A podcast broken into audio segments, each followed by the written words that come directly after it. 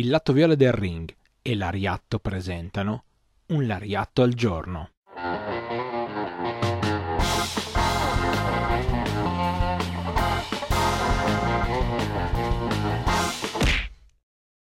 Benvenuti a tutti a un nuovo appuntamento con un Lariatto al giorno. Io sono Stefano, uno dei conduttori di Lariatto, il programma che parla di puro resu su Twitch. Il martedì pomeriggio alle 18 siamo in diretta tutte le settimane per portarvi qualcosa di contemporaneo. E siamo qua con un Lariatto al giorno, tutti i giorni del lunedì del venerdì alle 8 del mattino, YouTube e Spotify. Ma lo sapete già, il giovedì io non vengo da solo, porto la mia arma segreta, Marco di Calle Joshi, per parlare un po' di Joshi puro reso. Quindi benvenuto Marco, qual è il tema di oggi? Ciao Stefano, bene, oggi spieghiamo finalmente perché Kana, l'attuale Asuka in WWE, è considerata un, un, un elemento importante della storia Joshi eh, e lo dico subito, non è perché ha vinto tutti i titoli in Giappone, come dico, dice ogni commentatore americano ogni qualvolta una giapponese debutta, che roba che ormai è diventata una barzelletta, tipo un uomo entra in un caffè, splash un uomo va in Giappone e vince tutti i titoli. No, non è così.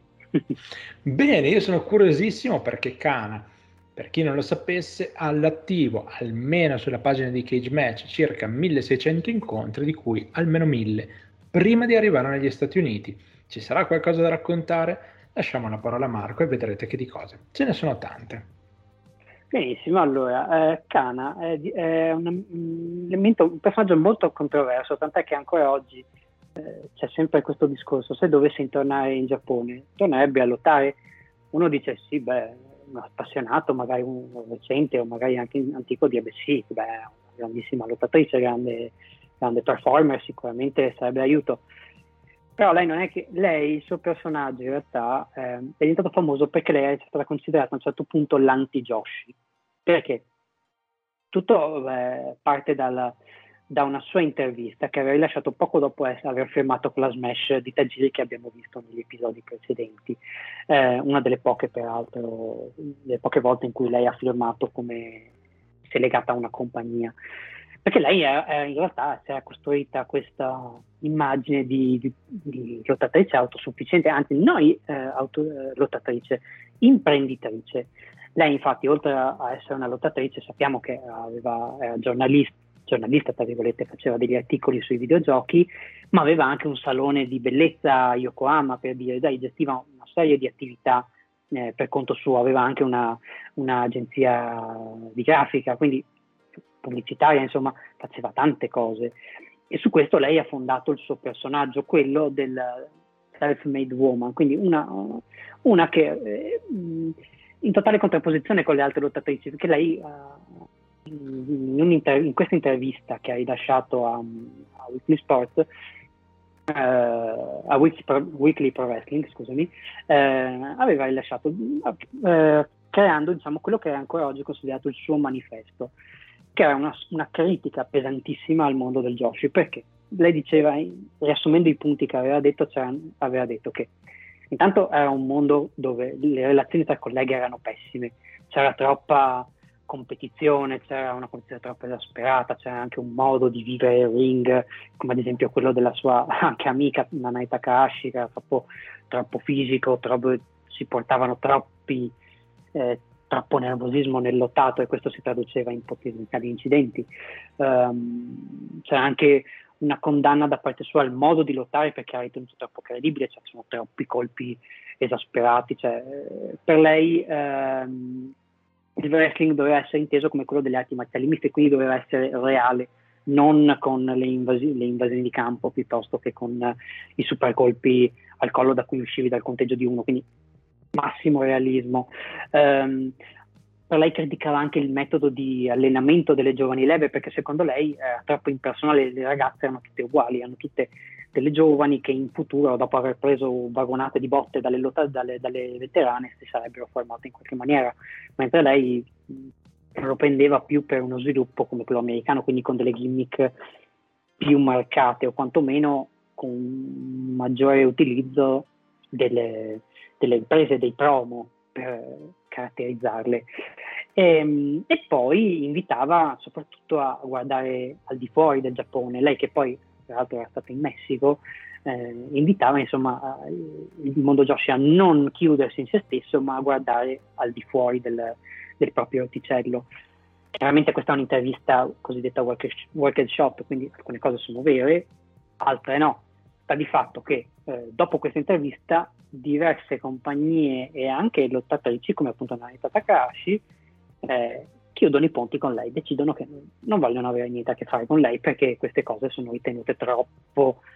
eh, troppo fuori dalla loro... troppo, troppo pesanti, troppo, una critica troppo pesante al loro modo di operare. Questo però genera quindi molta controversia e mh, dopo qualche anno, quindi dopo il 2010, parliamo nel 2013, eh, Kana, eh, qualcuno, una, una, di queste compagnie decide di sfruttare la cosa per farci una storyline e questa è la JWP. JWP decide di portare, di ingaggiare Kana a gettone, chiaramente, però la, la porta in, nella propria compagnia e lo fa come crea una storia in cui Arisa Nakajima, che era la giovane stella e nuova campionessa della compagnia, si porta Kana in quanto ex, ex amica, diciamo, della, amica di Kana, insomma. La porta, eh, la porta, con sé, lottano assieme finché Kana non la tradisce e inizia a interpretare il suo personaggio, quindi accusare pesantemente la compagnia. Tra l'altro il suo, il suo ingaggio non era stato ben voluto, voluto nella storia da parte della presidentessa ed ex eh, e lottatrice, nonché lottatrice Command Bolshoi, una che faceva parte proprio della vecchia guardia, una che era cresciuta nella, nella JWP post split, quindi era un pezzo storico non da poco. Kana quindi approfitta della cosa, sconfigge la Bolshoi e eh, affronta Risa Nakajima per il titolo distruggendola, cioè vince il primo match, eh, vince il primo match peraltro in una maniera molto controversa, intanto perché era l'anniversario della morte di Plum Mariko, quindi insomma un evento anche abbastanza sentito e poi perché a fine, a fine, incontro dopo aver vinto espone proprio il manifesto lo mostra come per dire avete visto io sono la, la, la JWP ormai è superata è un mondo vecchio adesso ci sono io le cose cambieranno del tutto. Questo, la, la storyline andrà avanti ancora per un bel po' Arisa eh, tra l'altro sarà molto interessante perché Arisa eh, svilupperà questo, un personaggio molto più oscuro quasi una sorta di, eh, di, vendicat- di vendicatrice oscura e si arriverà al bellissimo uh, rematch, un match che secondo me la maggior parte degli appassionati deve seguire, per, deve vedere per almeno una volta perché è molto, molto intenso e tutto basato sul fatto che Arisa riesce finalmente a trovare una controffensiva al, allo stile iperrealistico di Kana, riprendendosi la, la cintura. Mm, dopo qualche anno chiaramente Kana farà lo sberleffo finale e, e appunto andrà eh, se ne andrà in WWE, dove peraltro otterrà successo, quindi vuol dire che pur giocando sul suo personaggio effettivamente è riuscita, eh, eppure con, le, con, delle apparenti contraddizioni, la sua storyline si è rivelata più vera di quanto, di quanto non potesse sembrare all'inizio.